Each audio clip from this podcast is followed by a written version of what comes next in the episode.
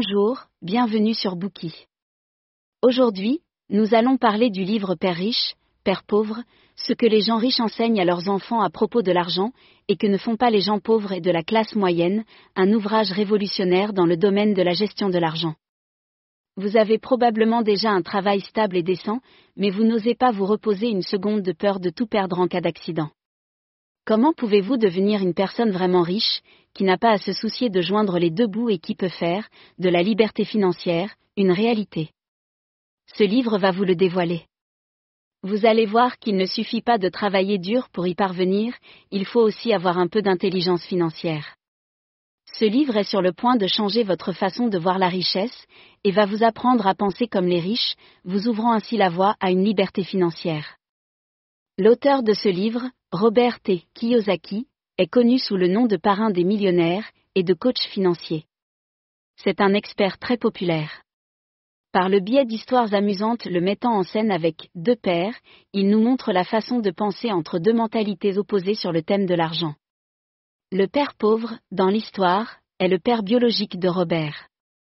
C'est un homme instruit, titulaire d'un doctorat, qui a un emploi stable et un revenu décent. Malgré cela, il est souvent endetté. Le père pauvre représente la mentalité de la plupart des gens qui ne savent pas comment gérer l'argent. Le père riche est le père de son ami Mike. C'est un entrepreneur qui n'a pas terminé ses études secondaires, mais qui possède d'excellentes compétences en matière de gestion d'argent. Pour l'auteur, c'est un modèle à suivre. Il représente l'état d'esprit qu'il faut avoir pour accumuler de la richesse avec succès, et ainsi devenir riche. Ce livre vous enseignera ce concept, et afin d'y parvenir nous allons parcourir avec vous les trois aspects suivants. Premièrement, pensez comme les riches. Deuxièmement, apprenez à faire la différence entre un actif et un passif. Troisièmement, investissez comme les riches. Première partie, pensez comme les riches. La fameuse loi de l'attraction nous dit que vous pouvez obtenir tout ce que vous désirez. Si vous souhaitez posséder de la richesse, vous devez penser comme une personne riche. Alors, quelles sont les différences entre l'état d'esprit d'une personne riche et celui d'une personne pauvre? Il y a l'histoire très classique du rat dans sa cage. Un petit rat est enfermé dans une cage ronde en bois. Il court très vite pour essayer de s'échapper et plus il accélère, plus la cage tourne rapidement. Le petit rat court de plus en plus vite jusqu'à épuisement. Malgré ses efforts, il est incapable de s'échapper et ne fait que tourner en rond. La plupart d'entre vous ont un revenu décent, mais cela peut être juste suffisant pour vivre une vie moyenne. Avec le temps, pour améliorer votre qualité de vie, vous pouvez travailler plus dur pour obtenir une promotion et augmenter votre salaire, mais vos dépenses augmenteront également. Ainsi, la seule chose que vous pourrez faire sera de travailler encore plus dur, tout comme ce petit rat qui court de toutes ses forces dans sa cage. Vous avez peut-être déjà l'impression de travailler très dur, mais vous n'avez toujours pas d'économie vos finances sont piégées tel le rat. C'est un état d'esprit très typique des pauvres. En général, ils passent toute leur vie à travailler pour gagner de l'argent, mais ne parviennent pas à économiser. C'est exactement comme le père pauvre de ce livre, qui avait un emploi très décent avec un salaire élevé, mais qui se débattait toujours à la fin du mois pour payer ses factures. Même sur son lit de mort, il lui restait des factures impayées. De l'autre côté, il y a les personnes riches qui ne passent pas toute leur vie à travailler pour de l'argent, ils réfléchissent plutôt à des moyens d'échapper au piège de la cage en bois. Mais alors, que devez-vous faire pour échapper à ce piège? Le père riche pense que la raison pour laquelle les pauvres passent leur vie à travailler pour de l'argent est qu'ils n'affrontent pas la peur et l'avidité qu'ils ont dans leur cœur. Au contraire, ils considèrent même le travail comme un moyen de s'échapper. La plupart des gens sont poussés par la peur de trouver un emploi, par exemple la peur de ne pas pouvoir faire face aux dépenses courantes, ou encore la peur de ne pas avoir assez d'argent, la peur de devoir recommencer après en avoir perdu, etc. À cause de cela, ils ne réfléchissent pas à la façon dont ils pourraient gagner de l'argent. Ils se concentrent uniquement sur le fait de travailler dur et même de troquer leur travail à bas prix. Cependant, une fois qu'ils sont payés, leur avidité et leur désir les poussent à en vouloir plus, ce qui les motive à travailler encore plus dur, et par conséquent, à se faire piéger tel un rat dans sa roue. Si nous voulons échapper à cette routine, nous devons affronter notre propre peur et à notre avidité. L'acceptation est la première étape pour y parvenir. Vous devez comprendre que la peur et l'avidité sont tout simplement dans la nature humaine. Cependant, si vous pouvez les maîtriser, alors vous ne les laisserez plus vous contrôler. Warren Buffett, l'oracle d'Omaha, a une phrase célèbre sur les investissements, Soyez craintifs quand les autres sont avides, et avides quand les autres sont craintifs. Les riches aussi ont peur et sont avides. La clé est de trouver comment surmonter cela. Votre peur de l'argent résulte en fait de la peur d'en perdre. Une petite astuce pour la surmonter est de vous constituer un certain patrimoine, le plus tôt possible, car plus la durée est longue et plus vous obtiendrez d'intérêt. Toutefois, il est raisonnable de se demander, dans le cas où vous auriez raté le moment idéal, pour commencer rapidement à vous constituer un patrimoine, s'il existe tout de même encore un moyen de surmonter votre peur de perdre de l'argent, afin d'atteindre votre liberté financière. Il existe une astuce, qui consiste à considérer l'échec comme une occasion d'apprendre. Vous avez probablement dû chuter un certain nombre de fois avant de réussir à faire du vélo. De la même manière, il est tout à fait normal de subir des pertes lorsque vous tentez de vous constituer un patrimoine. Tirez-en des leçons, mais ne considérez pas cet échec comme une attaque personnelle. Ce n'est qu'en pensant ainsi que vous pourrez surmonter plus rapidement votre peur profonde.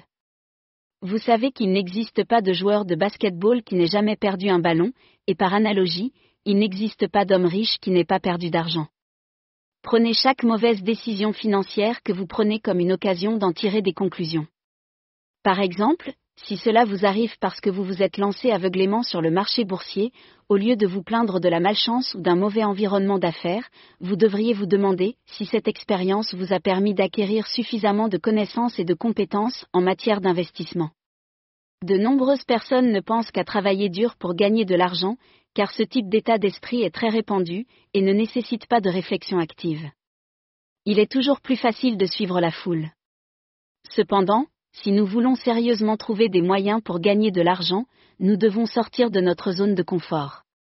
Nous devons améliorer nos capacités et mieux connaître les moyens de faire fructifier et gérer nos revenus. Mais comment surmonter l'avidité et le désir? Cela nous amène à la deuxième réponse à la question de savoir comment les riches parviennent à échapper au piège de la Kajara. Pour y parvenir, il faut se concentrer sur notre propre entreprise. En fait, l'avidité et le désir sont le résultat de l'absence d'objectifs à long terme couplé au fait de se concentrer uniquement sur la récompense immédiate. Pour vaincre l'avidité, vous devez vous concentrer sur votre véritable objectif. Ne considérez pas votre emploi comme une carrière, mais comme le point de départ de votre propre entreprise, et trouvez des occasions de la développer. L'auteur donne un exemple. En 1974, Ray Kroc, le fondateur de McDonald's, a été invité à faire un discours devant la classe de MBA de l'Université d'État du Texas. Après son discours, les étudiants l'ont invité à prendre une bière. Au bar, Ray demande aux étudiants, qui peut me dire ce que je fais dans la vie? Tous les participants ont ri. Comme personne ne répondait, Ray a demandé à nouveau, à votre avis, qu'est-ce que je fais? Un autre éclat de rire. Finalement, un étudiant s'est écrié, Ray, tout le monde sur Terre sait que tu vends des hamburgers. Ray se mit à rire et lui répondit, Je savais que tu dirais ça. Tout le monde a cessé de rire et Ray a poursuivi, Mesdames et messieurs, en fait, je ne vends pas de hamburgers. Mon vrai métier, c'est l'immobilier. Ray a expliqué en détail que, dans son plan d'affaires, l'activité principale de McDonald's était de vendre chaque restaurant et le principal facteur qui décidait du succès ou de l'échec d'un magasin était son emplacement. En réalité, c'est l'exploitant d'un restaurant de la chaîne qui paie le prix du terrain pour l'enseigne McDonald's. Ray à l'esprit clair. Fixer le volume des ventes de hamburgers jour après jour, voilà ce qu'un vendeur peut faire sans réfléchir. Cela pourrait être un travail, mais ce ne serait sûrement pas une entreprise. La différence entre un vendeur et Ray est que ce dernier a réalisé que la vente de hamburgers et de frites n'était pas le cœur de son activité. Mais l'immobilier, oui. Comme le dit l'auteur, alors que McDonald's n'existait même pas dans la région où il vivait pendant son enfance, le père riche lui avait déjà enseigné des choses similaires à celles que Ray a enseignées aux étudiants. C'est le troisième secret pour devenir riche, se préoccuper de sa propre entreprise et lui trouver la bonne direction. Le père riche dit que ne pas travailler pour l'argent ne signifie pas ne pas travailler dur. Au contraire, cela signifie que les riches se concentrent sur leur propre développement. Donc, ce qui est le plus important pour vous maintenant, c'est d'arrêter de travailler dur aveuglément. Au lieu de cela, vous devez continuellement apprendre de votre travail pour améliorer et développer vos compétences de base. Dans le même temps, recherchez les possibilités de développer votre propre activité. Par exemple, si vous travaillez dans la recherche scientifique, vous pourriez peut-être envisager de transformer vos recherches en un ouvrage de vulgarisation. Si vous parvenez à publier votre travail sous forme de livre, vous percevrez des redevances.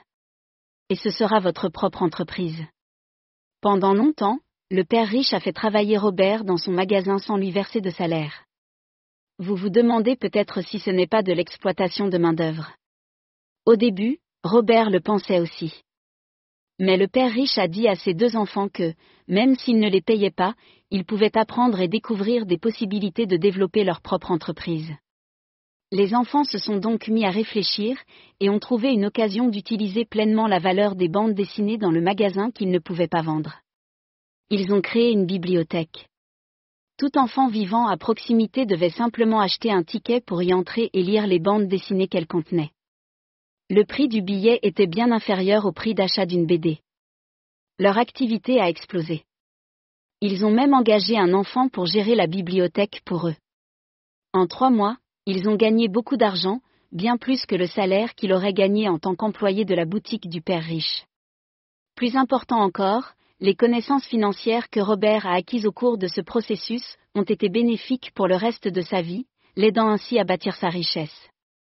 Robert dit qu'après une telle expérience, il ne se préoccupe désormais que de ce qu'il veut vraiment, et se demande s'il pourrait acquérir les compétences dont il a besoin dans un emploi donné. Il ne se soucie pas tellement du salaire que les autres lui offrent. Ainsi, vous, qui souhaitez vous enrichir, vous devriez également réfléchir à ces deux questions lorsque vous êtes au travail. Premièrement, que voulez-vous vraiment? Et deuxièmement, quelles compétences, dont vous avez besoin, pouvez-vous acquérir dans ce travail? C'est la fin de la première partie, dans laquelle nous avons abordé les façons de penser comme les personnes riches. Nous y avons vu qu'avec un état d'esprit de pauvre, nous pouvons facilement être enrôlés dans une routine, tel un rat qui tente de s'échapper de sa cage, où nous travaillons dur par peur, nous nous soumettons à nos désirs en consommant nos gains, puis nous travaillons encore plus dur, pour gagner plus, et finalement vouloir plus. Ce cercle vicieux est le piège arrangeur. L'état d'esprit des riches nous permet de faire face à nos propres peurs, et considère chaque échec comme une occasion d'apprendre. Il nous permet également de transformer le désir et l'avidité en une motivation, nous poussant à nous concentrer sur les choses que nous voulons vraiment, et à rechercher des opportunités pour développer notre propre entreprise. Merci d'avoir écouté. Vérifiez le lien ci-dessous pour déverrouiller le contenu complet.